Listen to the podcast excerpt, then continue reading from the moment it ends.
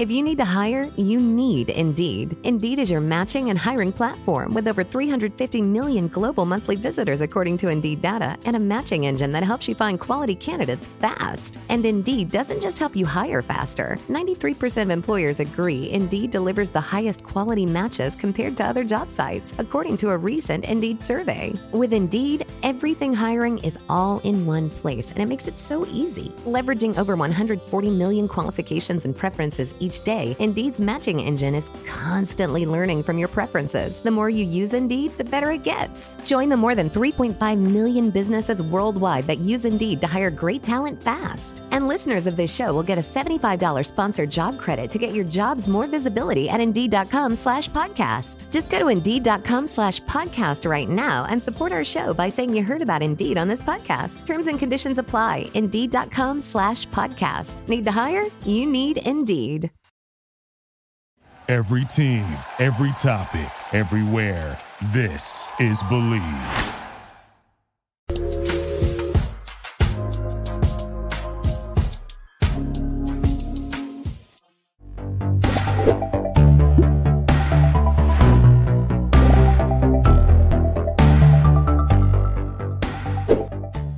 Hey everybody, welcome back to the In and After Show. After a two-week break, uh, James and I are, are here to discuss uh, Gundam and Heavenly Delusion and my recent trip to Japan and a lot of others, a little bit of news too. So an, un- um, so an uneventful week, is that that's what it's going to be. We have uh, don't have much to talk about. Not not week. Much at all, right? Yeah. I I had an airplane trip from hell that um, I I'm home.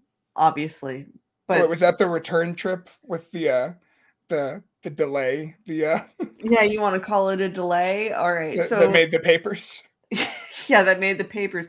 Um, oh my God! So first off, American airports just suck. Once you've traveled internationally out of any other country, our airport procedure just sucks. A lot of dog and pony show bullshit um, due to you know.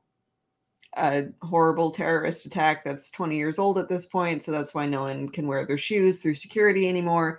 Just, you know, a lot of... It's perfectly bullshit. Logical, Lindsay. I don't understand. I mean, it, it naturally follows that... Yeah, it's not know, like they've done a, a study or anything to show that when they have um, people deliberately try to get things through T S A to make sure that they're doing well, that it still makes it through like ninety-five percent of the time. What? Keep taking your shoes off. It's it's it's cool. Um, okay. Mm-hmm. Um, yeah, so uh, what James is alluding to and what I I kind of chronicled a little bit on Twitter is that when I did leave Tokyo, which was Sunday Tokyo time, um, I flew out at like six p.m. Sunday Tokyo time, which would have been like three a.m. or something Pacific uh, the same day because I'm was basically living in the future. Um That flight was fine. No issues going through Japanese customs at any point. They have cool machines for checking your baggage, so you don't have to talk or deal with anybody. Everything's expedited. Put your fucking passport in a little on a little screen that scans it for it. It scans your bag tag for you, takes it away on a conveyor belt. You're done. That's baggage. Flying out of Narita Airport. It's like, why don't we have this shit? You know? Um, and I flew from Narita to San Francisco, which is... Um, on a return flight is shorter. It was only about nine hours as opposed to the flight out to Tokyo, which was eleven. Um, I get to San Francisco and it's just, it's just madness. Like it's insanity. I get, I get through, I go through U S Customs where I get, um, you know, grilled by a California police officer who is not friendly and terrifying, um, asks me questions like, do you have any foreign currency in your wallet? And I'm like, yeah. How much? I don't know. Less than a hundred bucks. Why do you need to know how much money I have in my wallet? How much money do you have in your wallet? Why? It's just, I, I know that there's like reasoning for this and someone's going to be a smart ass in the comments and tell me why, but it's just stupid. It's just stupid. Um, Well, obviously, you decided to break bad over the last two weeks and you become an international drug lord. Exactly. exactly. Or the Yakuza. Yes. So. Right. I mean, I do have a lot of tattoos to start with, so already you know, I was primed out. for I was primed for that. Um, make it through there. You get to a baggage claim, and I they don't give you any instructions about this, and so if you're maybe a frequent flyer, you'd know this, but I'm like, I have a connecting flight because I'm connecting to Portland.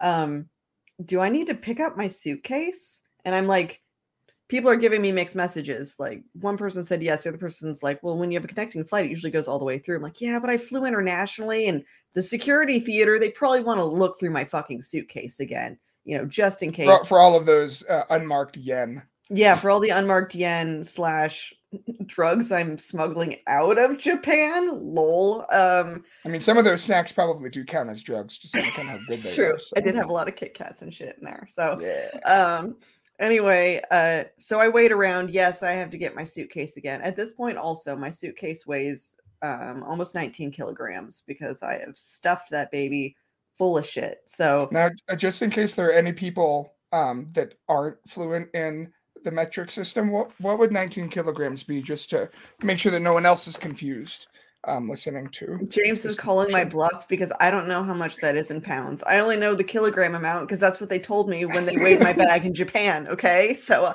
I don't know. I asked my husband, he said that's like thirty, forty, thirty-five pounds. I don't know, roughly. Let's go double, with that. Roughly double and a half. Okay. Or something.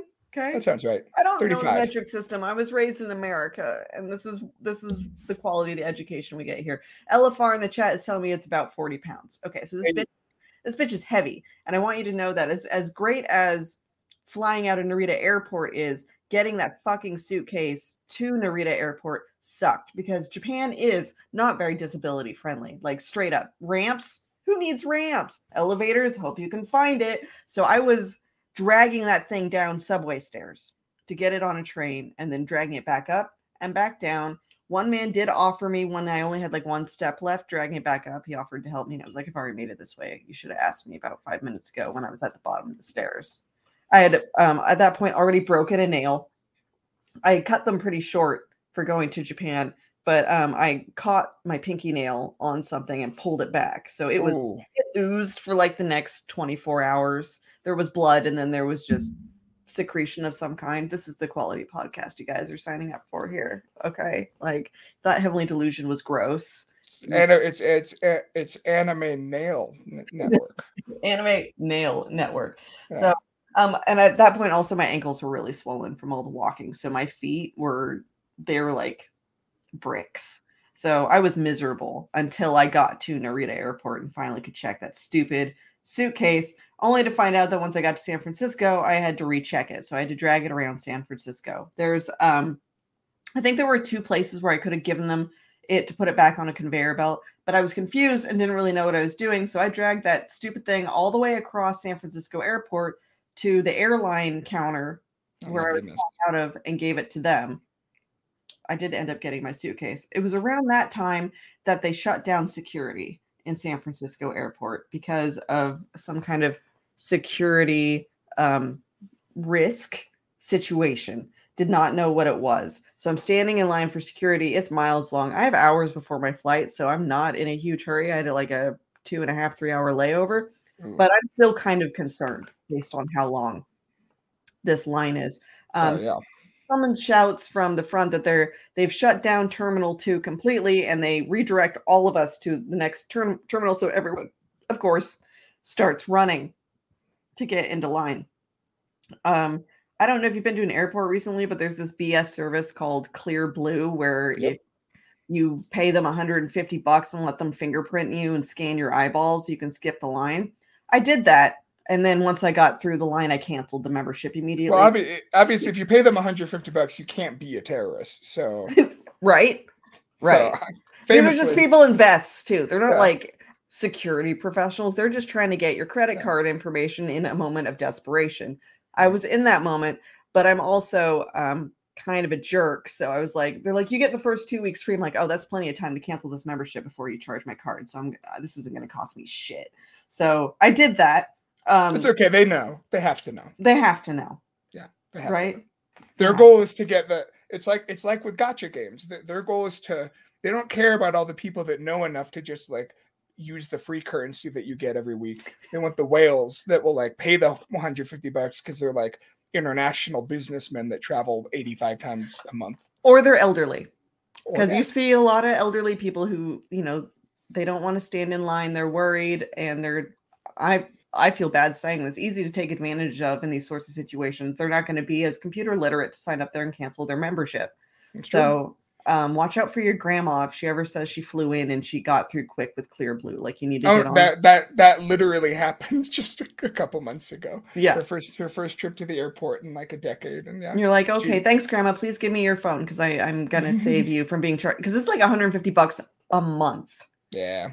It's not yeah. just like per trip. They, they're hoping oh, to sure. get you the whole time. And they're expanding to multiple airports. And it's all because American Security Theater is so much bullshit that someone found a way to make money off of it. So I get through security again, because I've already done security in Japan at this point. Um, and then I'm walking down the hallway and there's just a big conglomeration of people. Not... Nothing to be concerned about, right? It's, it, there's literally hundreds of people stopped in this hallway. They have one T S A agent. I felt real bad for her, to be honest, who was holding this entire wave of people from going any further down this hallway to gate C and D in the San Francisco airport because of this security incident. Would you like to know what the goddamn security incident was, James? Was it an unattended bag? It was an unattended bag in the food court. It's a bag an that unattended bag. It was the unattended bag in the food court that could have had an incendiary device inside of it. Now, is that, a, is go- that code for vape? Was there like a vape pen in there? Or like a, a, a lighter or something? Yeah. Any of those sorts of things. So, of course, they had to like blow it up and ruin everything due to this. Now, keep in mind, if this bag was in the food court in Gates D, that means that bag went all the way through security before this happened. Like, yeah. It was a checked bag that someone left on accident, and they brought in this fucking police to to deal with it. They probably had a dog smell it or something. Shut every- it wasn't shut down that long. It was shut down long enough that some people flying out of Gate C did end up missing their flight. They just took off without them, um, which so you can feel the swell of there was some swelling of anger going on in this hallway as the tension and stuff rose. And I'm like leaning against a pillar, like I still have about an hour until my flight going, I will either make it through this or I'm going to be trampled to death. Like th- there, there is like this vague sense of like, is there going to be a riot? Is there yeah. going to be a riot in the airport? Like, I, I don't trust any, I don't know any of these people. They'll kill me if they, you know, get angry enough. Like what, what's happening here? Um, and it was just, uh, Yeah, it was it was just an unattended bag in the food court. They let us all in, but it was enough to delay flights. Uh, some flights were canceled. I was lucky enough that my flight was not just straight up canceled. Like, yeah, no kidding. I, I heard that happening. Can- flights getting canceled, people having to go up to the uh, the counter to get reassigned or whatever. Um, my flight that was supposed to leave at like one thirty p.m. did not leave until eight because. Because they were just like, hey, you know, I don't know how the airline decided to um, prioritize which flights over which. Like, I was supposed to be like the next flight going out when security started, but because of the backup, they're like, we're just going to push all you guys till the very, very end. And the people going to Vegas, we're just going to go with the people going to Vegas first. I don't, I don't know what the logic is. They've given me one hundred fifty dollars credit to make up for it. Which, hey, there um, we go. There we go. one hundred fifty that, that's bucks. A, that's a whole month of Clear Blue. So there we go. Pays for itself, really. Yeah, yeah. Pays for so, itself. So that was um that was my retur- return trip back. Uh, trip back. You have to realize again at this point I had been up for over twenty-four hours because I had yes. flown from. I did not sleep really at any. You traveled back this. in time. I traveled back in time, and it just kept. It just kept going. Um, and I'll be absolutely honest with you. I was pretty mad at some of the staff. I, I'm not one of those people who like is going to go up to the customer service desk and be like, well, blah, blah, blah, blah, blah. Because I mean, the bag thing is beyond their control. But just like, just like as a tip, um, if you have people in this situation and you're the crew for the airplane, Um, maybe not the best to let me personally know that you were able to go back to your hotel and take a nap. Yeah. Yeah. Look, we've all, like, you're going to be so mad at me, but I was able to go back to my hotel and take a nap, and you must just be fried because you came in from Tokyo. Thanks, bro. Uh, yeah. Co-pilot asshole. Um, Good for you. Yeah. Now this is gonna this is kind of an obscure anime reference, which is appropriate for the podcast, but yeah. we've all wanted to be Steve Martin from Planes, Trains, and Automobiles. Um, and the scene where he yells at the airport lady um, and unloads a barrage of uh, incredibly cathartic but ultimately pointless curses on her, because everyone has been that person at the airport where you are surrounded by the feckless bureaucracy of a completely apathetic system, and uh, the only thing keeping you from your home and your loved ones are dozens and dozens of people that are not being paid enough to know or care about whatever the hell is going on at any given time. So, yeah. That, yeah. But Japan was fun, right? Japan was great. Hey. Oh, so, yeah. Yeah. So let's talk about that a little bit. If you go over to um, Anime News Network, I've been updating as quickly as I can. Some of these articles, low-key, have been published later because of um, more bureaucracy and approval processes that have to uh, happen in Japan. So um, hopefully the next update will be out tomorrow, assuming that I get the okay. Um, and you'll read it and you'll know exactly who I was waiting on at the time, but I'm not going to put it on record here on the podcast. They're not going to listen to it, but you know, I'm, I'm still beholden to um, certain decorum, if you can believe that. So anyway, from the powers that be. So if you go over to Anime News Network, we've got Anime Aunties Do Japan, which I was informed if was translated directly, we would be called Oba-chan in that case. Um, I just want you to know we are Onei-sans, okay? We are not Oba-chans on this podcast. Um, Aunties does not denote the same age in direct translation. So if you were to translate this, just know um, we are thirty-six, not yet in our fifties. I yeah. will fight you, okay? Um, so... This is this is day four. I just um, I talked to James. He said this one was the most fun, but really go read the whole thing and pick your favorite. Uh, this is okay. when Jack, Jackie and I went to Akihabara and we recreated photos from Steins Gate, screenshots, like one for one. Um, this day was particularly interesting because, I mean, Akihabara is amazing. Of course, we went through a bunch of stores and spent money on on little gacha toys. We went to a gachapon hall to see what kind of uh, great character stuff we could get. They had a retro Trigun one in there, which was just oh. amazing. And I was going to say, the, there is there is the whole, I don't know how much you were keeping up with the, the great Trigun saga that has been occurring over here mm. while you were gone with mm-hmm. the Bigelus Dickelus Wolfwood. I do know about Bigelus Dickelus Wolfwood. Yeah, um, so... That very... broke right before I left uh, regarding that um that novel. This is How You Lose the Time War. Is that the name yeah. of the title? Yeah. Um, and that, you know, made its way all the way to Studio Orange. Uh, low key, I met with them while I was in Japan, so I got to ask them personally if they'd finished reading the book. they they haven't.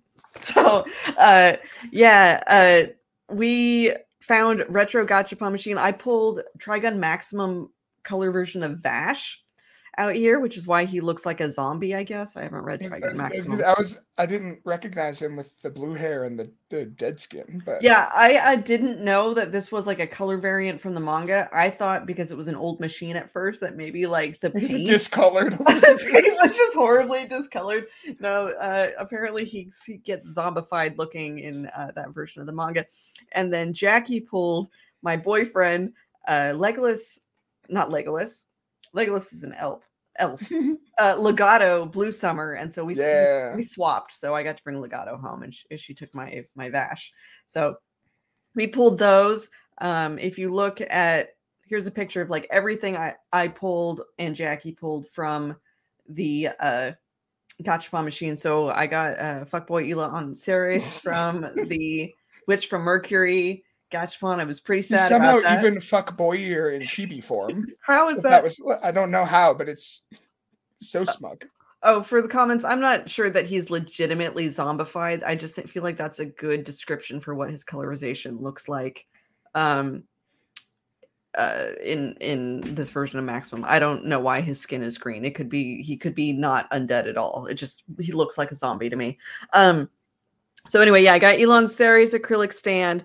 Um, I got the little angry dude from Demon Slayer. Uh, he doesn't stand up. He's meant to like hold on to like your charger wire or something. He's one of those wire holder ones. Oh, okay, um, yeah.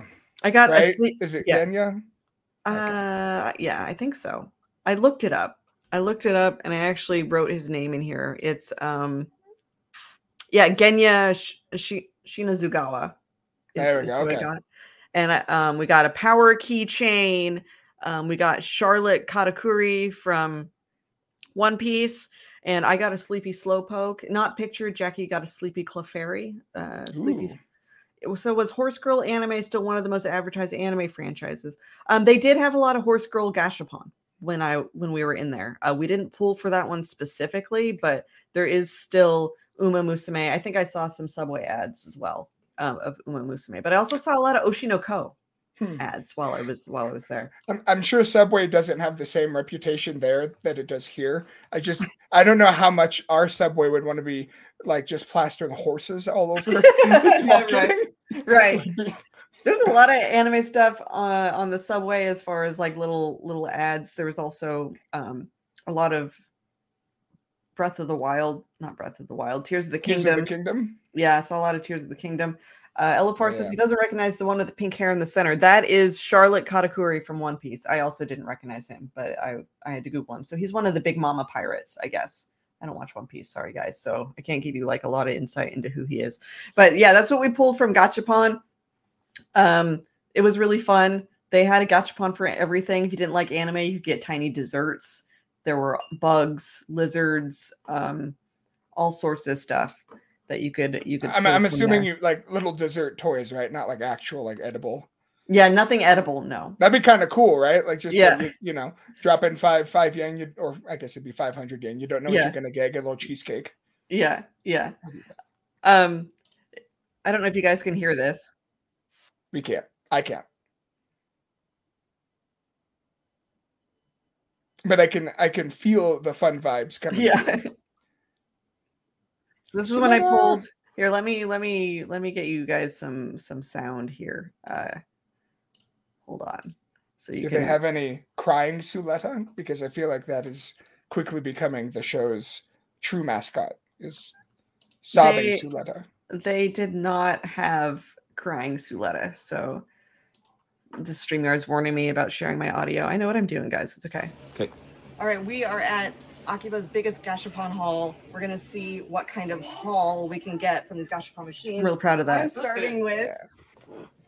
I'm hoping for Suletta, to be honest. This is Gundam Witch from Mercury, super popular right now. Oh no, we want Ghoul. You want Ghoul. I want Ghoul. Wow. Yeah. Is it Ghoul with the bad hair or Ghoul with the good hair? Good hair. Okay. Oh. We're gonna have to talk about his hair this week because yeah.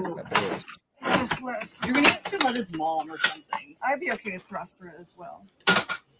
I got Elan. I got the fuck for it. No, Elan's the worst. I'm gonna tell myself it's original Elan and not uh, original e- Elan. Yeah, no, right. Elan four. Yeah, yeah. So, um, yeah. So there's little videos like that throughout the the write up, and we're editing some some more videos as we go. Uh, one of the first ones that we've got up there, if you go to our Twitter, Instagram, or TikTok, is uh, Demon Slayer I R L, because we went to Asakura, which is this. It's a huge uh, Buddhist temple, and it's kind of a tourist trap, to be honest, but it's got a lot of like stalls with traditional things you can buy. You can do a fortune. I got the worst fortune of my entire life while I was there. It basically told me that like all the freelancers are going to rise up and destroy me and not to make any like major life decisions because they'll all be bad. Like, don't get married. If you're waiting for someone to return like your affection, it's not going to happen. It was, it was like, They Did didn't mention the San Francisco airport at all? I, you know what? Maybe that I was might, it. Maybe, maybe that was it. I tied it off to undo the bad, the bad juju, and it must not have worked. So, anyway, well, I just... will say we we did put the kibosh on our planned uprising, so maybe it all just diverted to. You guys are plotting airport. That while I was gone. You're like, now's our time. Yeah, casual discussion. I mean, more water cooler talk more than anything, you know. Right, sure, sure. Um, we also went to uh, a Liberty, which is um, uh, there's multiple ones of these, and they they sell Gachapon toys for cheap. So like, here's some cute Anyas that we could have bought. We also went to Super Potato. Super Potato. I don't know why it's called Super Potato. Super Potato does not have potato chips. It's it's a, a retro video game store. It so has like microchips. It has microchips. And uh, anyway, they had like, like I said, you can see here in this picture. It's, is that a Super Famicom? Yeah. Oh my God, I want one. Yeah, Famicom, Nintendo sixty-four controllers, uh, old Famicom cartridges uh, for the Super Nintendo, um, all that kind of stuff. I could uh, never be allowed there. I would spend all of my money on stuff I would never touch. Yeah, I somehow managed to walk out only with fat Kirby hair clips. So I have some hair clips of Kirby where he's obviously inhaled some kind of enemy, so he's super fat. And I I wore those when we went to the Hedgehog Cafe. But it was it was super cool. Um, yeah. And then we also went around Akihabara and recreated uh, Steins Gate uh, screenshots here, where I was uh, Kurisu and Jackie was Okabe because she's taller. So I was gonna say that does fit with the with the vibe discrepancy. It does fit, yeah, that. yeah. So um, Richard Eisenbeis, uh, one of our editorial Tokyo correspondent, um, helped us do these. Um, most of it, I mean, is pretty one for one. The only one that's different by quite a bit is this bottom one at the bot, or this one at the bottom, that uh, because that building itself has been rebuilt since they tear stuff down and rebuild it in Tokyo all the time. Um, and so the sign doesn't extend all the way across anymore like it does in the original, because now they put a, a advertisement screen there. Uh, Quanti five says, any carnivore Kirby over there? N- no, but we did go to the Kirby Cafe, and they only allowed us to get four. We got four desserts. We weren't able to get the car Kirby desserts. And Jackie and I tried them all and then ranked them. And there'll be a video of that later about like what are the best Kirby desserts at um, the Kirby Cafe in Tokyo. It's inside Tokyo Station. There's this area called Character Street, and they've just got a bunch. They've got a Kamen Rider store. They've got a Shonen Jump store, um, a T M S store, I think, uh, Kirby Cafe. All this uh, Precure, all this other kind of stuff there. That's um, really cool. We also went to um, a maid cafe. This is the At Home Cafe in Akihabara, and it is fancy. They, I was having Akiba Maid War uh, vibes the entire time. They even like they Moe Moe Kyun is real. Like they Moe Moe Kyun'd my water. They Moe Moe Kyun'd me. They did a whole like song and dance routine that was really cool up on stage. A lot like what you see, and I think. The ending, no, the opening sequence of Akiba Maid War. Um, we had two maids. They were premium maids, which was like S tier. Um, their names were Chimu and Meru Meru Kyon or something like that. I think she just goes by Melon or something. Anyway, they were both really cute. Um, made us fancy drinks, made us fancy desserts. You got the ketchup art. We got ketchup art. In this case, it's a usagi on there. And I watched, they did that right in front of us. Um, did they taste got, better knowing how much love they were made with? They did. So did our, oh, sorry, that's loud, but.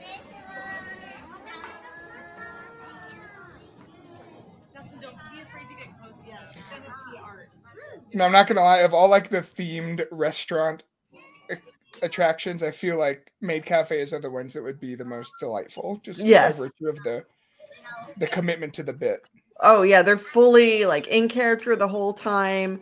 Um, they're great performers, and one of the cool things that they told me about is that uh, the there's not as much gender disparity between customers now. It actually here it it's more sixty percent female, forty percent oh, yeah. male going to the cafe, and um, one of the management told me that. A lot of them are girls who have moved to Tokyo from more rural areas. And so they come to visit with the maids and like get makeup advice and fashion advice and kind of get like up to speed on pop culture. Um, but this is how we powered up our water with Moe. I mean, that just seems like a great time. I, it I was, mean, it was just, yeah. it was just so much fun. How you, how are you not going to have fun? Yeah. Yeah. I got a uh, official card with my name written on the back that says I'm a level one princess because you're either, you know, a Jo-sama or Goshuji-sama. Um, so I'm a officially level one princess, but I think the more you go, you actually can level up your card kind of in the same way you do in American Express. So you go from like a level one bronze up to like a silver or gold. So I was thinking or, about like all the platinum cards where you yeah. get a little stamp and you get yeah. a free froyo after ten visits. Yeah, yeah.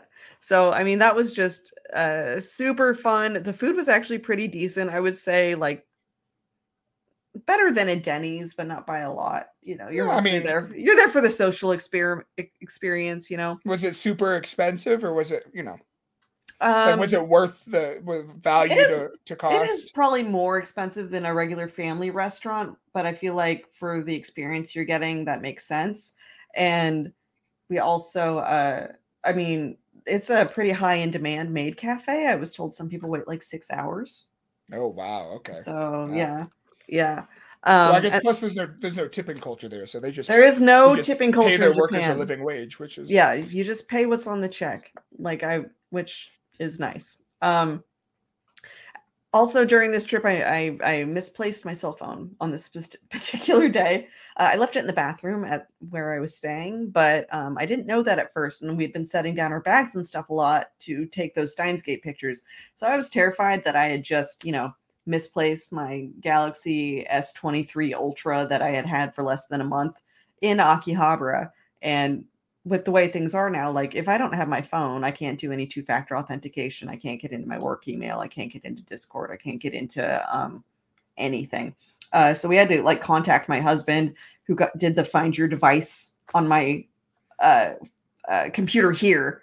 And he's like, it's in Tokyo. And I'm like, that's not helpful. Can you send me a screenshot? Like maybe something a little more specific. Tokyo is like the size of an entire U S state. This is a it's a, it's a famously large city. Yeah, I would go beyond and say it's not even a city. It's like a mega the prefecture. Yeah. yeah, yeah, yeah. Actually, Tokyo itself extends into three different prefectures. Oh yeah, that's right. so my my, my my Japanese geography lessons are coming back to me. Yeah, yeah. So it's huge. Um, he was able to tell me exactly where it was in Tokyo, and I was like, okay, that's not Akihabara. That's that's where I'm staying while I'm here. So, um, I probably left it back in the apartment. But just you know, for anxiety's sake, I bounced at that point. I had a business meeting later that afternoon anyway, so it gave me a couple hours of downtime before I had to go uh, go to that. Uh, recovered my phone, but. In the meantime, uh, Jackie went to the real Sailor Moon shrine. So we've also got some comparison photos of those up there, which is really cool. I did not know how one for one this is. Um, again, read the article if you want to see them larger. But there are two Sailor Moon shrines, actually. There's the one that in the original manga and then was used for Crystal. And then there's the one that was the basis for the nineties anime. And they're they're different. Um, I can only imagine how much heaven she must have been in just going oh, to, to yeah. walk in the shoes. Of the Sailor Scouts. Yes, yes. Jackie um, gave a really good write-up there about her her experience and how like emotionally fulfilling it was to go there, given how part um, how big a part that place was for her childhood and mine too. So I am kind of sad that I missed it, but you know, things happen. Uh, L F R- now, as as someone that has been um, planning a, a trip to Japan that will hopefully happen before the end of the decade, yeah. um, how was uh, for um, for foreign travelers? How easy is it to get around the city and, and navigate? You can is use it... Google Maps. Sweet. You can just you can totally just use Google Maps. I paid for um, an international plan for while I was gone, so I had you know so it basically I used Verizon, but it off. I was basically through the SoftBank um, satellite system while I was there. So I had, I, I didn't actually need a Wi-Fi box. You can get a Wi-Fi box at the airport when you land to take around with you so that your phone works. Okay. Um, but people have their preferences. Like some people will fight you on like what you should be using to um, plan your subway trip, but Google Maps works for me. So oh.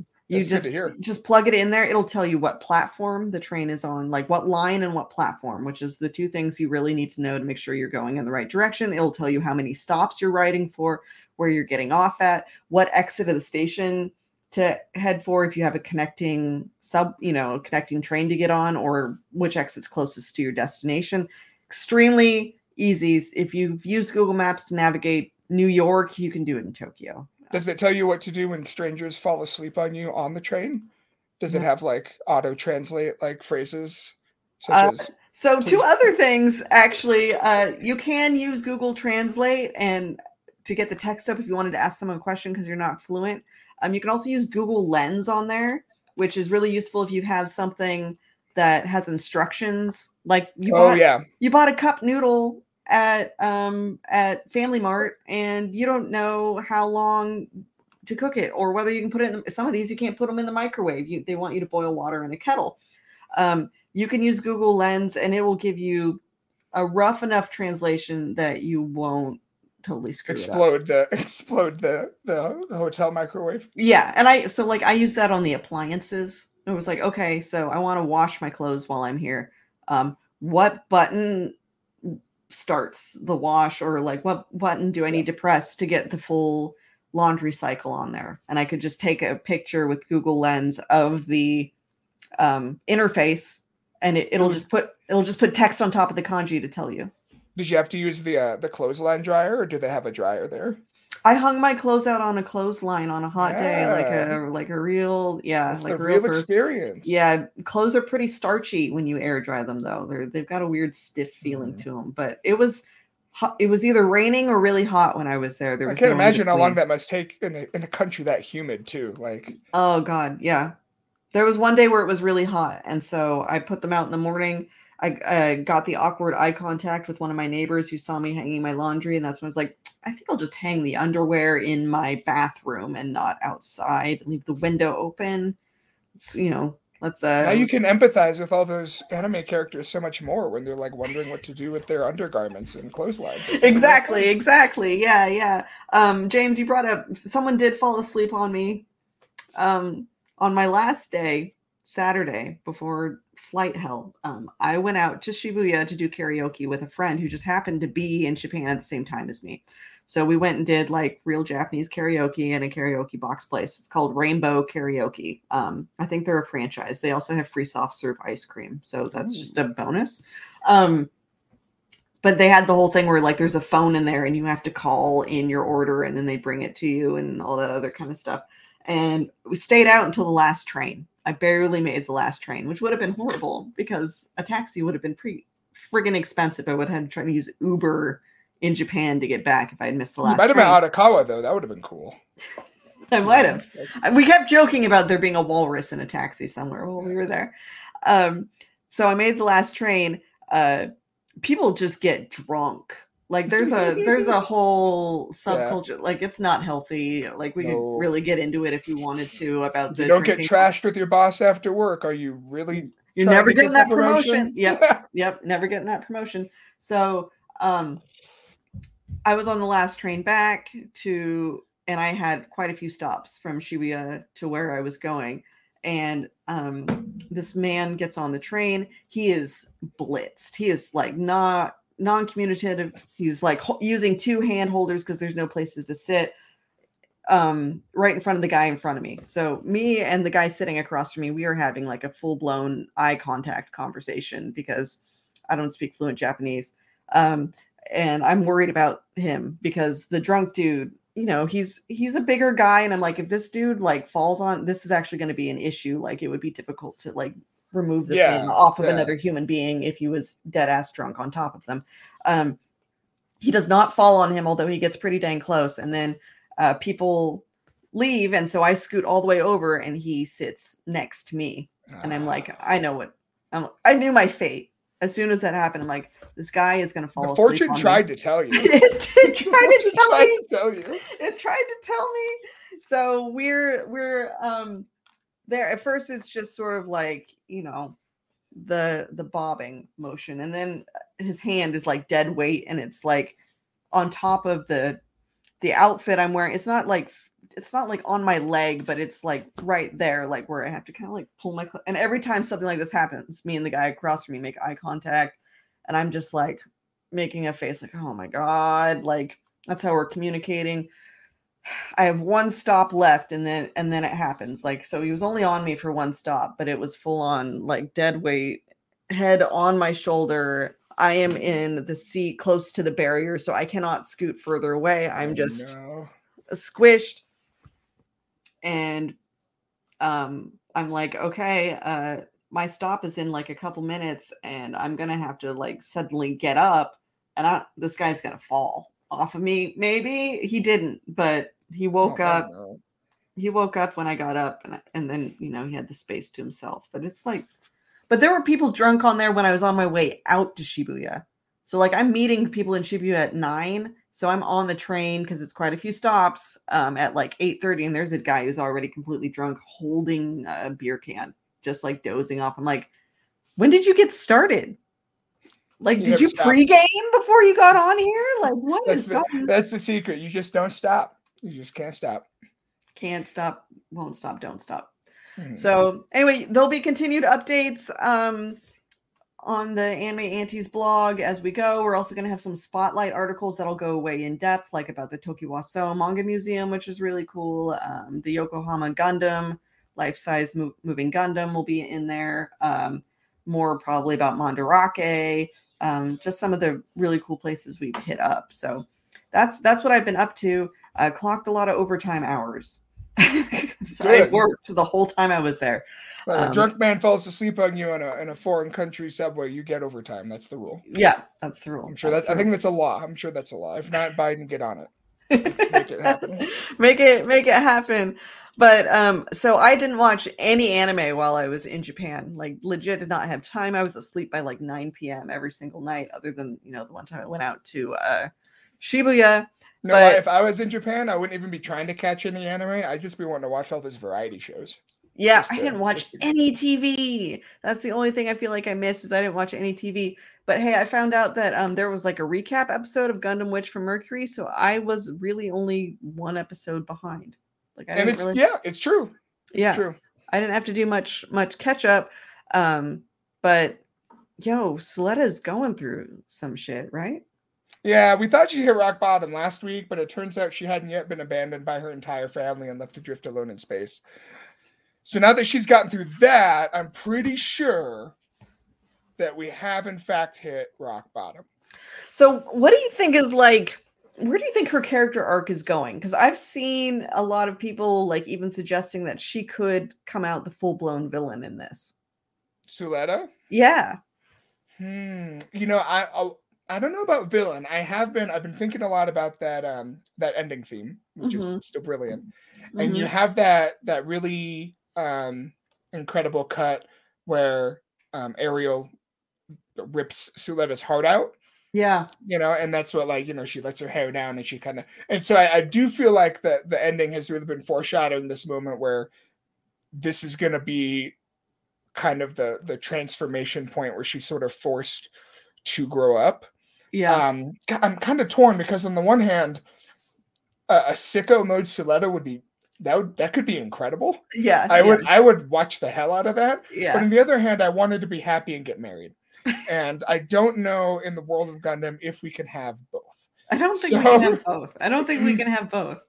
I um, don't. I don't. I I was surprised at the speaking of kind of villainous turns or or maybe the lack thereof. I was surprised at the warmth that Prospera showed after abandoning her daughter in the middle of space and, and telling her to, to go go off to school and forget about her family and everything she's ever known. Yeah, yeah. Um, she like she seemed genuinely sad about having to to kind of having to cut the apron strings. Yeah. Yeah. Which, I thought it was interesting seeing how like kind of cartoony villainy she's been otherwise. Yeah, you can tell she actually had doubts because she asks Aries, she's like, are you sure we can't just like bring her with us? But it seems like both of them think like Suletta deserves not to have this conflict uh, forced upon her. Um, someone in the uh, the chat also asked if Suletta's a clone of Aries or Aries' little sister. Um, I came away from the episode thinking she's a clone and that she may yeah. not even be the only clone. It was weird because there was that shot. The, the one thing that confused me about that was there's the shot where it shows um, Prospera, who's, I, I keep forgetting her not villain name, but Aries' mom. Yeah. Um, she's kind of like uh, cradling the the Gundamified, presumably Aerie. Yeah. Right? And then it, there's a shot of like little little baby in a basket, like yeah. kind of off to the side. Mm-hmm. And so I was thinking, is that Suletta, or was the the was the baby that Prospera was cuddling, was that one of the other clones that had gotten sucked up into the Gundam, and uh, Suletta just happened to be the the one that, you know, got to stay outside the robot? Yeah, um, yeah, because I've seen some talk on Twitter of people suggesting that maybe all of the gun Gundam bits have their own little clone baby thing in them, like it's not just I, I like, think so yeah so that would mean there's there's quite a few that maybe were made while Aerial was continually developed.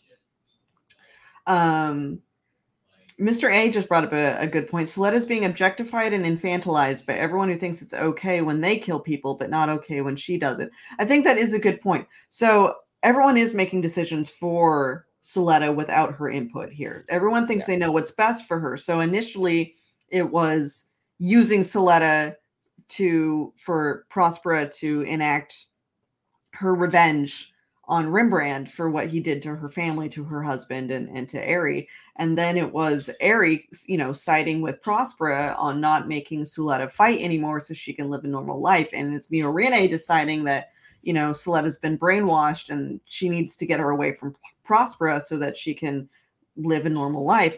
Um, but no one has like leveled with uh, Suletta about what she wants, because I think everyone just assumes that she's too sheltered to really be able to to navigate the situation on her own, so they all have to do it for her, and they're not giving her the opportunity to like sort out her own emotions and really think about what she wants. Yeah, it's tough because I think I think you're absolutely right, but I think we're we're also kind of in the difficult spot where I think this episode makes it kind of clear that she, she doesn't even really know what she wants. Like she has her yeah. list, yeah, um, right. But, it, it, you know, as Chuchu points out, being the sassy best friend that she is. Yeah. Um, this is uh, like grade A Chuchu material this whole week, by the way. Yeah. Uh, she is kind of making decisions for Suletta too. But, you know, she's she's also trying to, to punch out assholes that are dunking on her friend. And I appreciate that. Yeah. Um, but, you know, Chuchu's one that points out where it's like, you're just you're just pretending that you're all right with how things turned out because you've internalized this idea that like, oh, well, it, obviously I did something wrong. I failed. I yeah. didn't live up to all these other people's expectations.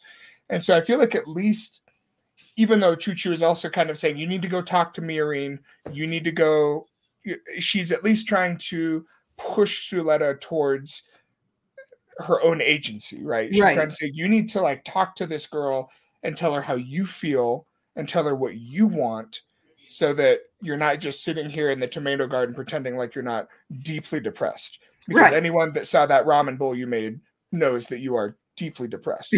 I just thought I'd put everything on top of it. I've quit caring about what I'm putting in my body. And I mean, to be honest, I look, I probably would have eaten that ramen bowl, but I would too. But I mean, I wouldn't, I, I wouldn't necessarily be smiling with delight. I'd, I'd be sitting there going, all right, I'm making a choice. Yeah. This is, and that I'm, choice is carbs. Yes. Uh, Leebug said, I felt so fucking bad as soon as we see her still in the greenhouse. I felt really bad about that too. Like, mere, like that shows how deeply in denial she is, because her, you know, the person she had made her, her wedding Pinterest board all about threw everything back in her face, said that she was using her. And then she gets up the next day and she's still taking care of her tomatoes. Yeah. It's like, and you are not with, processing what happened. For a guy with the shittiest haircut in, in the galaxy, Might might I add? Yeah. There's one shot in this episode where the hair, I can kind of see what they were going for, but there are some where it, it's just a it's a clown cut like that. This one looks kind of, I can see what they were going for, but there's one like a a, a few a few shots on. I think it's when she and uh, or she or he and Irina are talking to um, Prospera, but it just looks like he has like a little fro. Like a little cotton yeah. candy for it's so yeah. bad. It, this is, I, I mean, don't know. It's it's. I, I, I feel like it's also what, cruel. What is happening here? What is put him in any of the same shots with Shadiq, because Shadiq is just like, he's a very good-looking young man. All right, he's got beautiful hair. He is moisturized. He is cleaned up. Um, he's like charisma personified, which is why he also there's something that feels off about him all the time, right? Like you don't to, trust to him because fair, he's too charismatic. Miorina's hair also looks really terrible in the shot too. It does, you know. But she's been she's been rocking that cockatiel thing from day one, like. And maybe she's just too rich for anyone to tell her that it's not working. But she she looks like um oh my god, what's his name? Uh, the guy from the Monogatari books whose hair like emotes for him. Oh yeah. I mean, yeah, her, looked... her hair is basically like a hand, like going over her face, yes. like at yeah. this point, like that's it. It's like yeah. fingers, you know? Um, yeah. yeah. So yeah, cool. Like I'd He's be depressed his... if my wife left me for that too, for that right. shoot up bubblegum hair. Like, like I would I be, also, I'd be upset. I also feel like has Chuchu's hair like gotten bigger? I, I, that shot, I, I, you know, um, I think it's I, like obviously the artists are doing incredible work, just keeping this show functional. Yeah, uh, on sure. a week by week basis, and um, you know. On model and off model, I, my argument has always been that that only really matters if you notice it enough for it to be distracting. Yeah. I think we're kind of like right on the edge of, on the one hand, it doesn't really matter that her hair is fully like five times the size of her skull. Um, but on the other hand, I don't some proportions. Going I don't know. I don't know how, I think she has to have a spine of adamantium. Yeah. In order to not be suffering from like constant, like pinched nerves, whiplash, like that cannot be healthy. Yeah. Unless it's like some kind of anti-gravity thing. Yeah. She's, well, but, I mean, she's got to have like pretty springy hair in there, I feel like, because like I have thick, dark hair, um, but it's, but it's coarse. And the curl isn't the curl isn't as tight as pr- what I assume Chuchu has. Because if I put buns, like I've done two buns on the side, obviously nowhere near that big, but um, legitimately your scalp will start to hurt when you have a significant amount of hair like yeah. up on there. Like I've I've had ponytails where I pulled it out and I've like had to massage my scalp afterwards just because it was too heavy. And so you should those... have like the the twenty-third century equivalent of a bumpet, but like. Right, like, five times as big, just like implanted into her skull. Yeah, like, yeah. Just two McDonald's arches sitting on there, holding uh, it up because otherwise, I don't know how it would work. I don't know how she does it. Uh, Andrew McGee said, "Has anyone seen the setting sheet they used or they created to show how she puts on a space helmet for piloting? It's wonderful." Um, please drop that in the comments on the YouTube video because I would love to see that. I know I've seen her in a helmet, and I know the girls like pin their hair. Like, because we saw Suletta's hair was pinned a certain way when she was in the helmet at the end of this episode. But um, it has Chuchu with a baseball bat with nails in it, in case you wonder. that's, that's just that's just perfect. That's just, she just perfect. She just gives it to Nika, and it's like, just beat it down. Just yeah. beat it down and get the helmet on me. Oh, so I, funny. I feel like the last two things we have to talk about is um, the very obvious Utena reference in this episode. Whatever do you mean? I didn't notice a single Utena reference. Nothing. Um, Nothing no, at all. Um, hmm, let's see. Oh, was it the completely illogical and insane space confessional? Yes, yes. So oh, what is yeah. with? They just pulled this out of nowhere. No explanation. I mean, first, I think it's kind of genius to have Haro be, like be a therapist in this setting. I think that's actually it, really is. good. Is to have like, that's because we all know therapist. Haro's a cop. Like it's obvious that that thing's a cop. So yeah, right, right. Um, but then uh, Secelia just comes out of nowhere and is like, "Hey, I, I know everyone's jerks. This is my Haro, and so whenever you ask for advice, like it tells me what's going on." Like so many HIPAA violations going on here, um, but not explained beyond that. It just exi- it's just a, a service. Is it a gag? Exists. Like what? I, I mean, like, obviously, this is one of those things where I feel like, I mean, I guess if you just have no idea what Utena is and have never seen it, this yeah. probably would have felt kind of random and, and completely bizarre. But it it was so obvious. I mean, down to the framing. Yeah. That I feel like it, ha- I mean... On the one hand, it's revealing kind of plot critical information that this he this is the guy that ratted Nika out. He's the reason that she got arrested. Yeah. Um, but like I, if it goes like if they bring this thing back, it's just gonna raise so many questions about just the the cultural hierarchies of of this space station. Like on on orientation day, are you told about the Haru confessional? Are you told that like if you betray your teammates or or otherwise commit any unforgivable, you know, violation of the social contract, hop into this little room and, and spill your secrets to the robot? We promise we won't tell. Like why yeah. why why is this room here? I mean, like why does it I exist? Mean, most high schools and even middle schools have a school counselor. So I feel like it's like right? Right? The school counselor is this thing. It's this thing. That's kind of, that's how I interpreted it.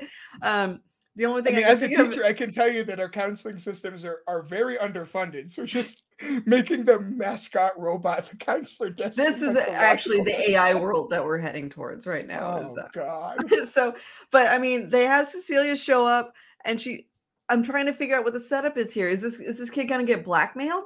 Like, is is she gonna use this as a way to like sow division within the Earth House? Because now she knows who ratted Nika, Nika, Nika out, and then... She had to have already known, though. She's, like, palsies she with, with yeah. Shadik. Like, yeah. she knows. Yeah, yeah. Like, but I don't understand. But he doesn't know that she knows. So, like, she can leverage it, I guess. Um, Which you know, is just, like, they needed a way for us to, to learn that information, and they thought, screw it. Why don't we just make an Utena reference while we're yeah. at it? Like, yeah, like, we haven't done enough of that already, right? So...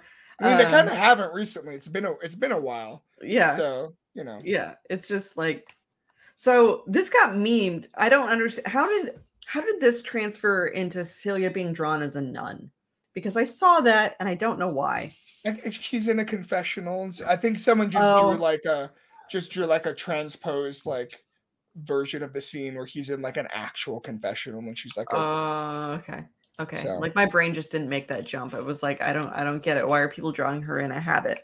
Um, like they should be drawing her in the school outfit from Revolutionary Girl. Girl Lieutenant. yeah, yeah, yeah. Be drawing her like a the pink-haired guy who was maybe a ghost the whole time or whatever. I don't. That's you know that's the one thing I've been disappointed by is we haven't gotten any shadow puppet theater yet. No like shadow, shadow puppet, puppet theater, Gundam, and no ghosts. We haven't gotten any ghosts. You know. Um, Come on. Well, and here's the last question I'll ask about Gundam, because that actually kind of weirdly ties into my next point. Okay. Uh, when it comes to the amount of time we have left for Shadow Puppets and Ghosts. Yeah. There's no way this is wrapping up in just like six episodes, right? I've seen talk of that. Like people like, no, it's going to be fifty episodes. No, actually, I think it's just going to do one core. Was there ever an announcement officially for the episode count of this? I I I think there was one of those like Blu-ray announcements where they just they announced that there would be twenty-six episodes on Blu-ray, but uh-huh. they've never officially, probably on purpose. Yeah. I don't think they've ever especially, especially they've never officially specified whether it would be like a, a volume one or just a full run. And maybe they were waiting to see whether or not this would be uh, the most popular Gundam series in decades, but it is. Yeah, like it's, so this I, is making hella money, you guys. Yeah. Like. Even with like some of the production concerns and the split core, there was talk like it wasn't supposed to be split originally to start with. All of that, like they, the Gundam I P has made almost a billion dollars in this fiscal year. Yeah. So just crazy and a huge, not a like a twenty-five percent ish jump from the previous. I mean, Here? these the H G models for Witch from Mercury are like the fastest selling. I, I want to say ever, or like in like you know. Yeah, they were selling ever. out of Aerial models like like crazy, yeah. and they said that you know they kind of met the what they were trying to do here, which was expanding the audience. They've again they've drawn in a larger the audience demographic, so they've drawn in more women and younger people with. This version of Gundam. I know that that was kind of controversial that they did a school setting and a dueling system and it wasn't quite as like gritty. And it stars a girl with like cooties and stuff. Yeah. Yeah. Getting cooties all up in our Gundams. But it's been a success. So I have a hard time thinking, you know, that they would cut it short if they planned originally for it to be longer as far as like how that'll be paced out. I don't know. I do feel like in six episodes we can get some sort of kind of satisfying character arc conclusion yeah. for Suletta, but I don't know about like wrapping everything up, especially with all the like now they're getting involved in the. There's like a civil war. There's a civil um, war yeah. going on, and Prospera's like, "Hey, I know you only wanted to use this for medical technology, but no one's gonna trust you if you don't show what your Gundam can do. So you need to get in there." Yeah, I've seen some people say that. That, and again, this is all speculation, but that maybe the idea was to set it up so that if we had to end it in twenty-six episodes and like a movie, we can get through most of the character stuff, and then you know we can save like the Earth stuff for like a season two if we get there. Yeah, and I feel like that's kind of how it's being set up, where I mean, it seems like they might get to Earth by like episode twenty. Yeah. And then that would give us like four to six episodes. But I feel like there's there's so much more that they could do with this setting and the story. And yeah, I, I mean, feel like the only resolution that we could satisfyingly get with the amount of episodes is maybe like Suletta finally coming around to whatever her next point is in her character arc. I'm expecting that to happen. Yes. But as far as like wrapping up all the politicking and stuff, I would be surprised. So yeah, we'll just have to see. Um, we are running out of time, but we got to talk about Heavenly Delusion, because Heavenly Delusion has been so heavy the last couple weeks. Um, yeah. We have taken sort of the stuff going on at the school has definitely taken kind of a back seat for the most recent two episodes. I mean, there's been little hints of stuff. I don't the understand. La- the last thing we saw was it that uh, Tokyo and what's his butt are definitely uh, they're they're definitely sleeping together. Oh yeah, yeah. Tokyo and, and um, the older guy are definitely having a a sexual relationship at this point, um, romantic and sexual relationship. Um, I'm terrified she's going to get pregnant. I just feel like getting pregnant under natural circumstances in that setting is not good. And We've I seen would... what the babies look like, so. But I feel like those babies are being manufactured by the robots or something. Like, yeah, those are like some kind of clone babies, but yeah, yeah, but yeah. So I, I'm worried about her for that. I mean, they have been deliberately not giving them any sexual education, so. You know, if they just sort of go with what feels right, I feel like, you know, that's not going to include any kind of contraception. And this is there may be abstinence only education is not effective. It's not gotta, effective. Doesn't work. Don't teach yeah. them how to use condoms. It's yeah. Yeah. But I also wonder right. if like them not teaching them about sex ed is specifically because in this current setting, like they are trying to keep natural reproduction from happening for some sort of reason. Oh God, Nicholas Dupree is here in the chat, our manga reader of Heavenly Delusion, and he has let us know that he's currently uh-huh. chuckling under his breath, which terrifies me. I mean, um, it's possible. We, ha- we, ha- I mean, you know, the show's been playing coy with the exact like the nature of the kids, so it's possible that they all have like weird, creepy, you know, monster spider bits going on, and and that regular yeah. contraceptives wouldn't even work. Yeah, but um, yeah, it's probably not good. I mean, the, the this episode. There's, so I will say I really like this show. I think it's yes, great. yeah. I put on Twitter again. Don't at me that I think the production and pacing of this show is actually comparable to, if not in some ways more satisfying than Chainsaw Man, but not as many people oh, are watching it. Ooh, ooh, here we go. I don't know. I don't know. I'm not going to at you because you asked so nice. Um, it's, it's, but no, it is incredible. Um, yeah, we're still we're still at the point where. The, the the breadcrumbs that we're getting mm-hmm. haven't quite gotten their hooks in me. Like yeah. I'm interested, and I, yeah. I'd probably be I'd be watching the show even if we weren't covering it. But like this most recent episode, for example, super heavy. Yeah, definitely made me cry. Yeah. Um, but I'm still wondering, not in a bad way, but in a slightly less patient way than I was maybe ten weeks ago. Mm-hmm. Where it's all going. Yeah, you know what I mean? Because mm-hmm. like with this episode, it, it, it felt. I think a part of it was it felt so heavy with like the cult, yeah, and that lady dying. I guess I was at first I was like, did, are they like lying? That didn't look. I don't think she's it, dead. I was like, it was, it was, it was definitely played as like a joke, but yeah, I guess maybe she's dead enough for them to start committing wanton slaughter. Very strange turn. Yeah. Um. And then that, you know, the um, uh, there were a bunch of screenshots I couldn't even get because I figured they would get us kicked off of the platform. Yeah. But um, I, I I was kind of left wondering, and I'm I'm I'm wondering what you might be thinking is what our like takeaway is is supposed to be when it comes to like the overall kind of big picture of where their journey is is at. Like what right. what were we what, what did we learn, or what are we supposed to maybe be theorizing? Sure. So I feel like. I mean, we've gotten little stuff going on with the school, uh, like Teo brought up in the comments, like someone is definitely altering the cameras at this point yeah. um, to to hide at least what Tokyo has been up to. And we know one of the scientists is, is privy to the fact that she was in the room because he he used C S I forensics to like zoomed mat- and enhanced, yeah, zoomed and enhanced her, her boot print to figure out that she was in there, but he doesn't know why she's not on camera or I should say they. We actually still don't know for sure what Tokyo's uh, gender identity is. Um, So that happened.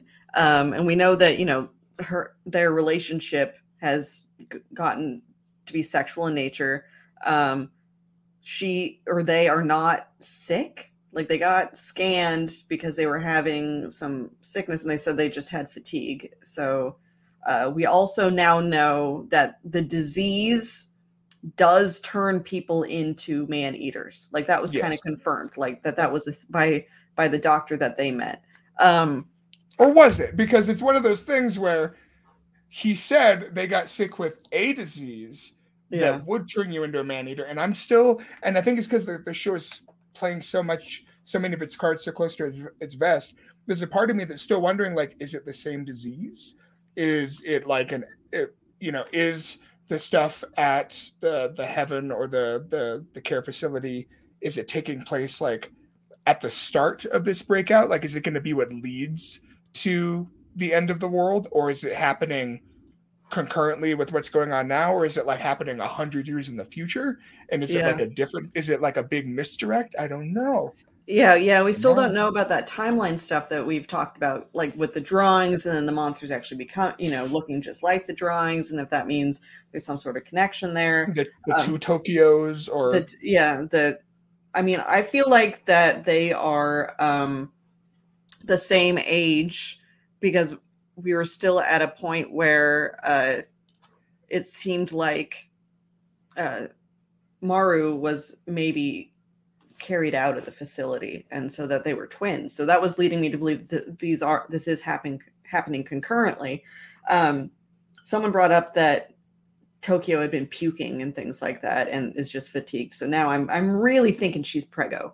Like I'm really thinking she's pregnant. Not good. Not good in this scenario. Um, all of that going on. Someone brought when up- a presumably female character starts puking out of nowhere in a work of fiction, nine and a half times out of ten, it's because they're pregnant. Yeah. And they also brought up the pill bug, which we haven't, you know, that weird thing that was in the cremated remains. Oh, yeah. We haven't seen anything of that in a while. So that's still really up in the air.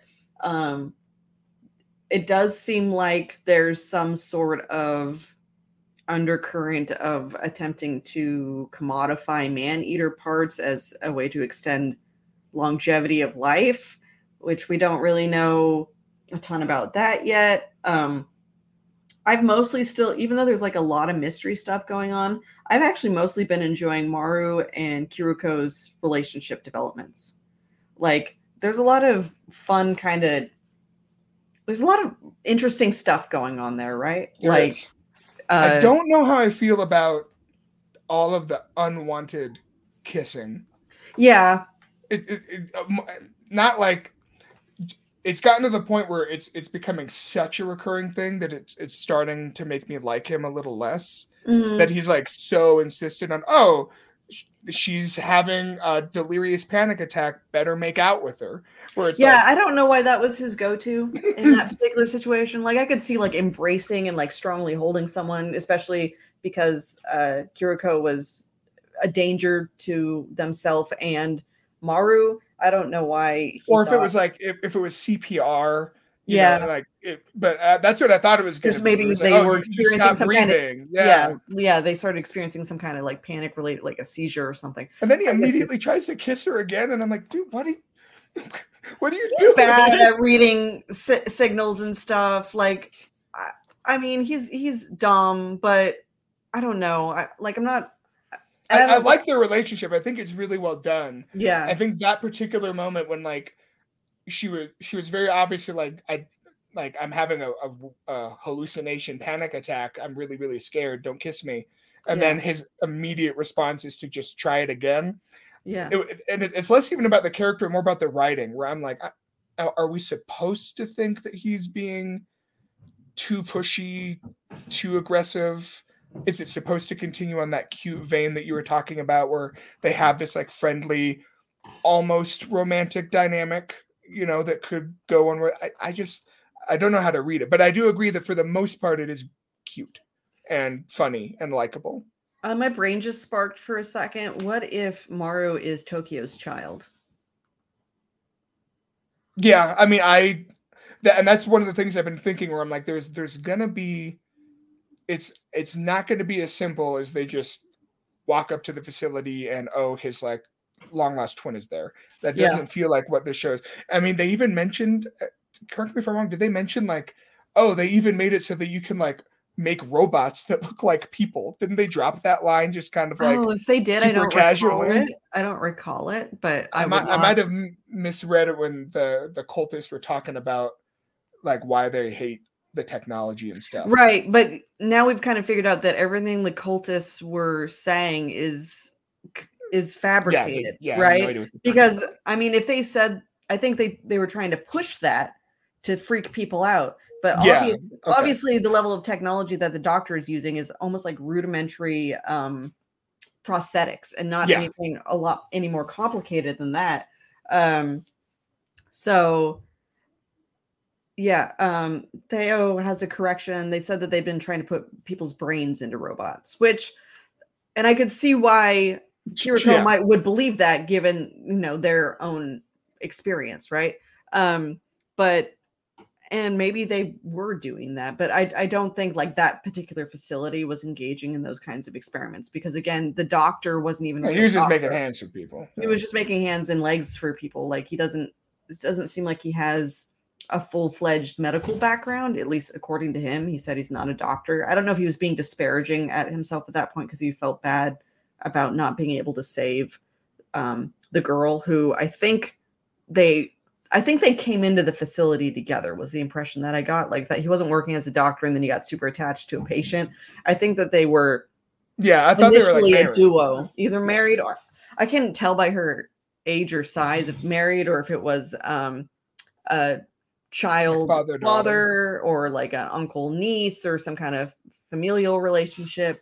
But um, yeah, last week's episode actually felt it was interesting to watch because I feel like the overarching thing about it was like death with dignity and like what mm-hmm. that means and what that looks like and how hard that is, which um, when I was in high school, that was kind of a hot topic because they were just starting to present laws about death with dignity in Oregon. Ter- Terry Schiavo, right? That was like the whole. Yeah. Terry whole Schiavo thing. happened while I was like a junior or senior in high school. Yeah. yeah. Which was, um, I mean, which was just crazy. Uh, yeah. Just really, really dark, uh, sad stuff.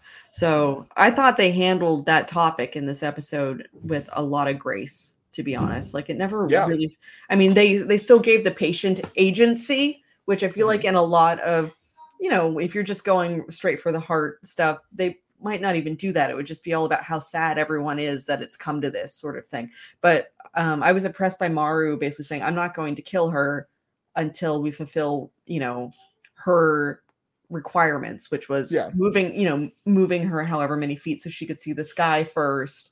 Um, well, and it really, you know, you mentioned how it, it, it at least confirms that the man-eaters are humans, right? Yeah. That that have gone, gotten some sickness, some disease. And it really, I think, adds a lot of stakes to the whole world. Yeah. Because it, you see how... I mean, even like retroactively, like it. And my takeaway was that the the girl that they met at the inn, mm-hmm. the reason the reason that he was able to grab her heart the way that he was was because she was she had that sickness. Yeah, and that she she just hadn't manifested the symptoms yet.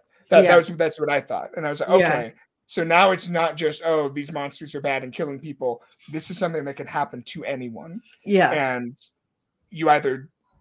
You, you there is there is no way to die with dignity unless you happen to have a, a kid with magic powers that can yeah. do that for you. But that's like, I mean, it's one of those. It really does make you think. Like, would I would I rather die a monster or would I want to like hook myself up to these machines and suffer through that long enough in the hopes that we could find a way for me to go yeah peacefully yeah and um. And that seemed like that was like the primary motivation for the doctor too. It's not that he was desperately trying to keep her alive. It was that he didn't know how to actually let her die in a way that wouldn't involve that, that um, transformation. So um, yeah, I just thought the episode was really well done. I, I think uh, Kiriko's like developing like anxiety, panic attacks is also being handled really well. And some mm. of their uh, interactions with Maru and maybe burgeoning feelings even for Maru. I don't know if they're romantic or some of it is actually just um,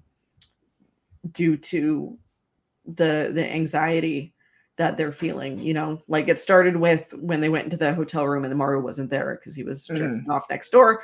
Um, hey. But, you know, didn't know that at the time, totally uh, freaked them out. And then when they hallucinated uh, while in the basement and they thought Maru was dead, you know, uh, that felt really real to me. And then, you know, there's sort of this ongoing uh, him having a chip on his shoulder about Robin, which it just, I, I like how it's also just sort of playing with things here. Like Kiriko is a man as far as Kiriko is concerned, right? Like that's, yeah. yeah, body is female, but is, is a man. And, yeah.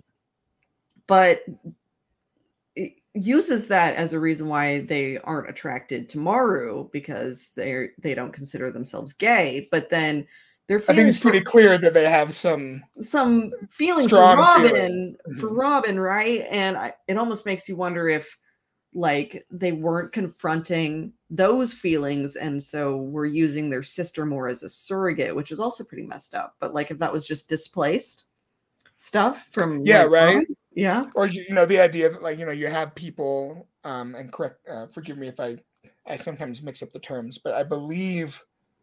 Is it demisexual where you're more attracted to like an individual's personality and, you know, who they are and not necessarily, you know, whatever they're walking around in? Yeah, that's that's my general understanding of demisexual is that the the sexual feelings are more dependent on a strong emotional connection to the individual. And that could be regardless of gender.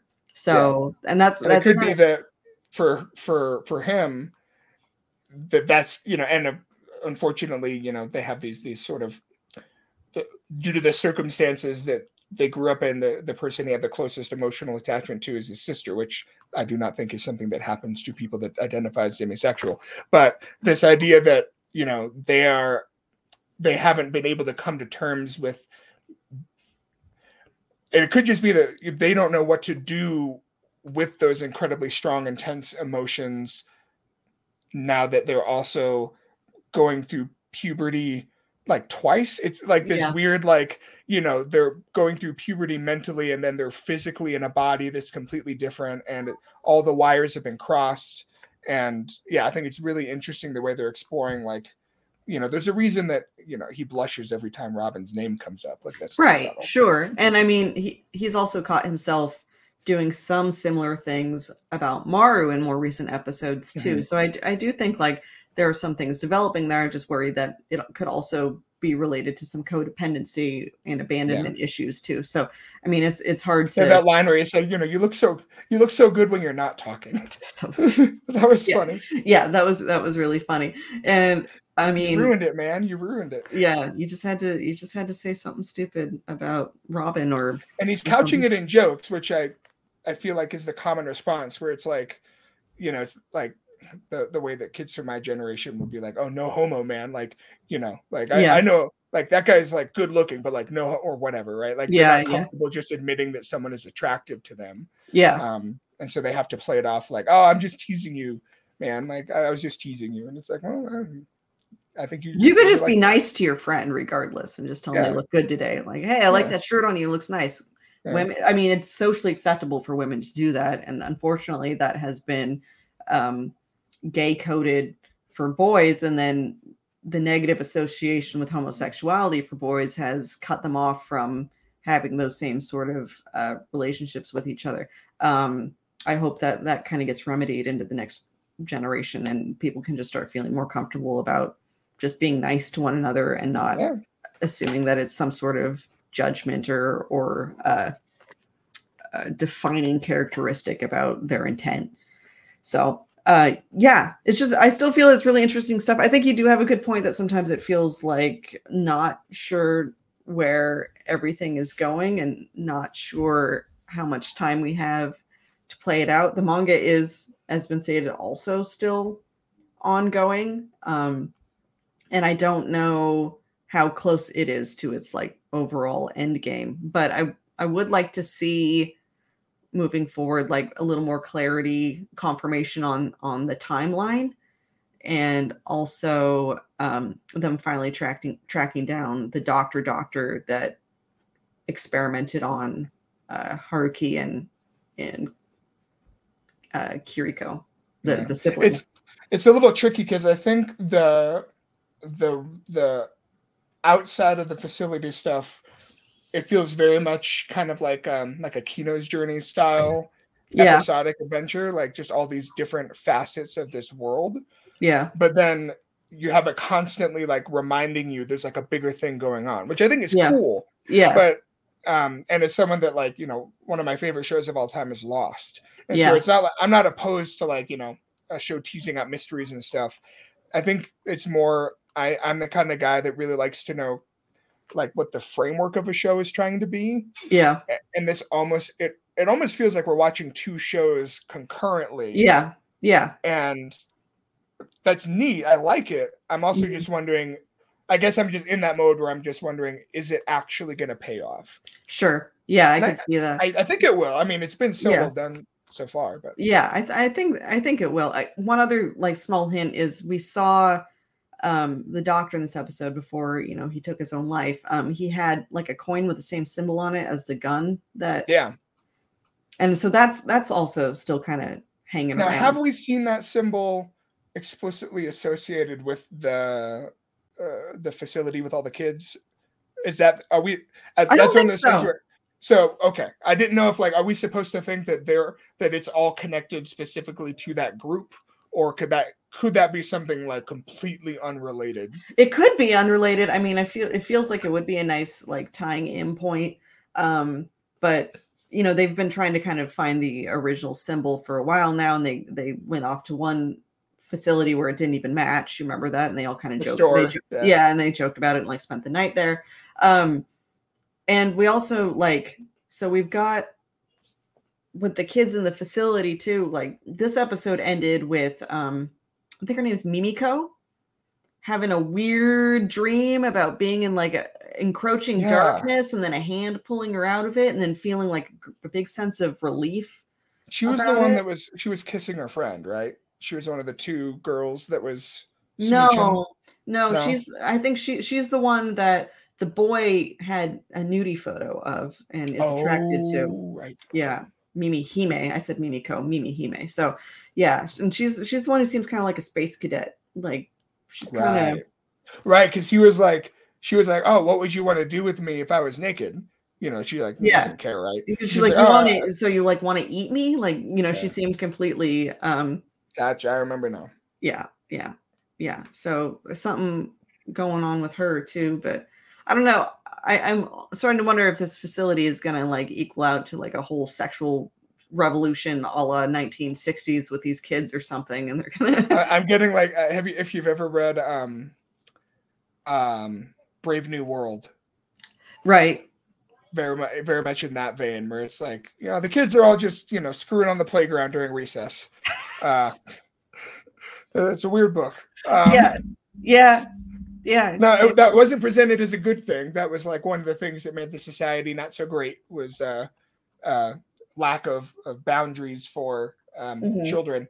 But um, I, that I've been getting similar vibes where it's, you know, you have these kids that are kind of being put in a position where on the one hand, they're kind of being told to not explore these things, but they're also being given what seems to be really intentional, like kind of free reign to just kind of... yeah.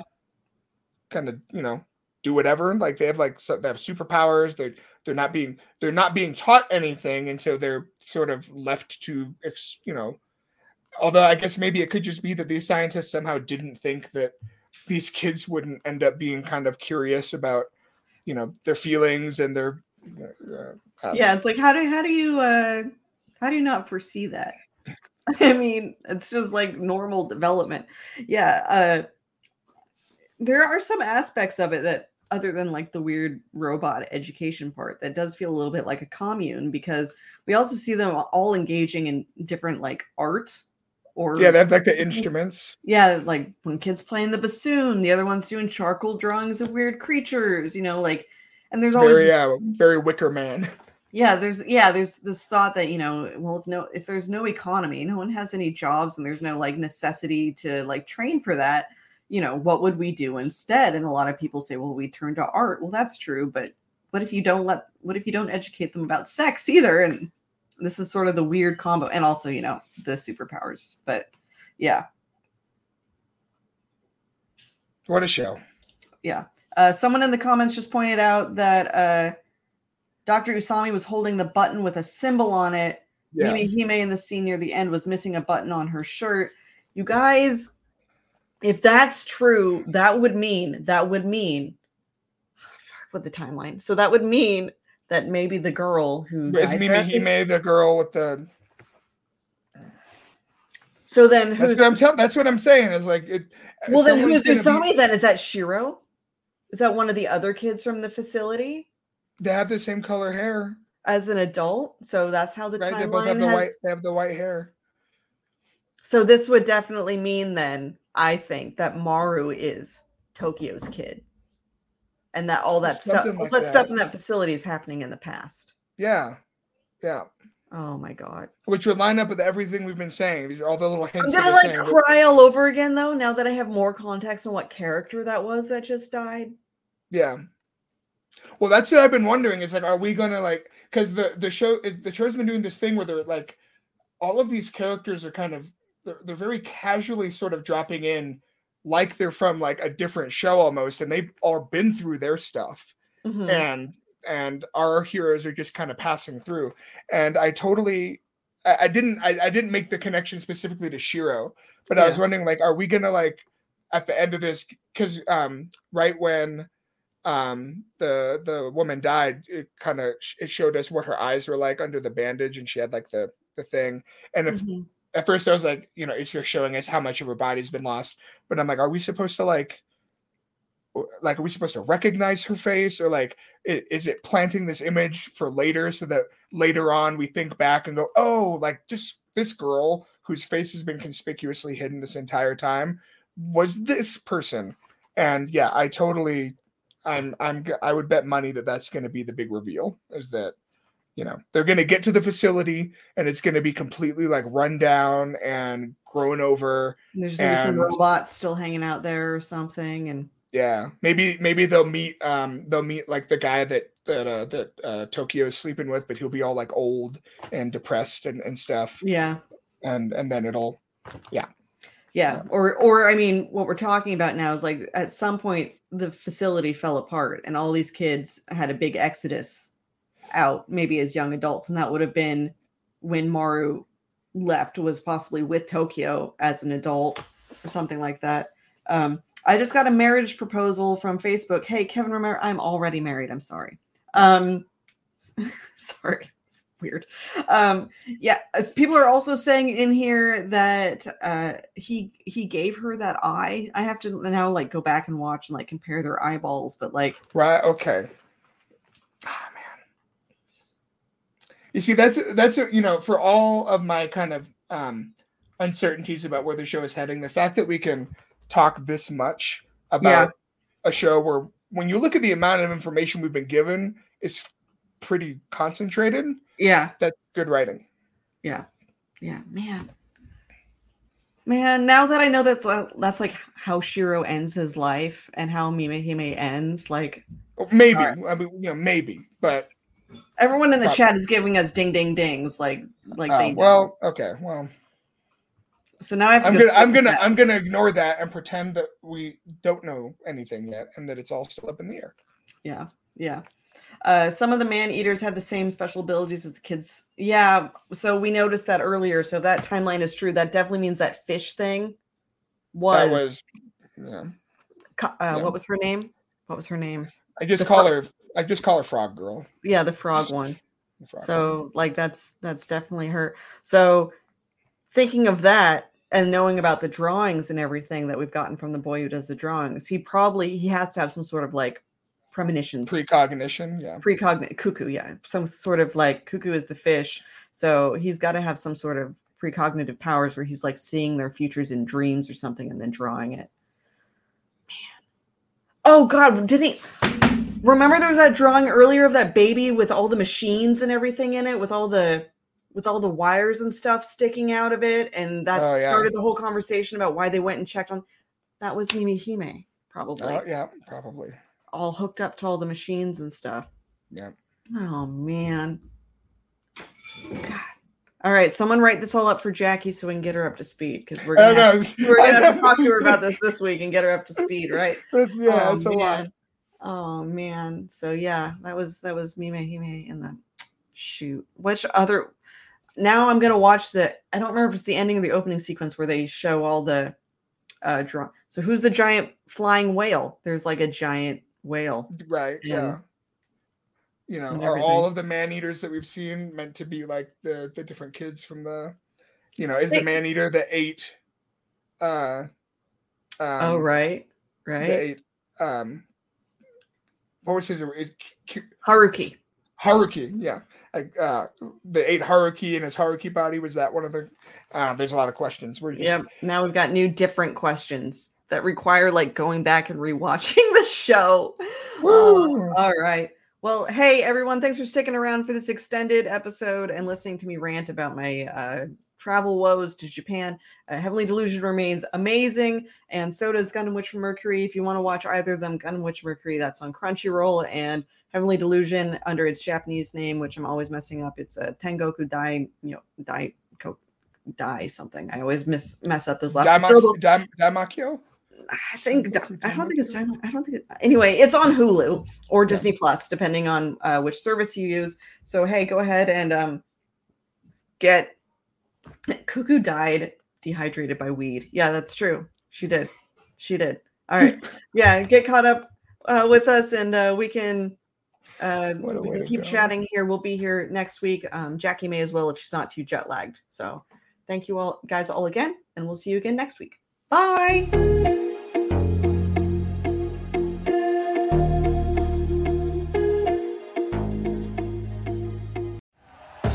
Thank you for listening to Believe. You can show support to your host by subscribing to the show and giving us a five-star rating on your preferred platform. Check us out at Believe dot com and search for B L E A V on YouTube. You know when you're listening to a true crime story that has an unbelievable plot twist that makes you stop in your tracks? That's what our podcast, People Are the Worst, brings you with each episode. I'm Rachel. And I'm Rebecca. We're identical twins who love true crime cases that make you say, didn't see that coming, and we hate the people responsible for them. Listen to People Are the Worst now on Apple, Spotify, or wherever you get your podcasts.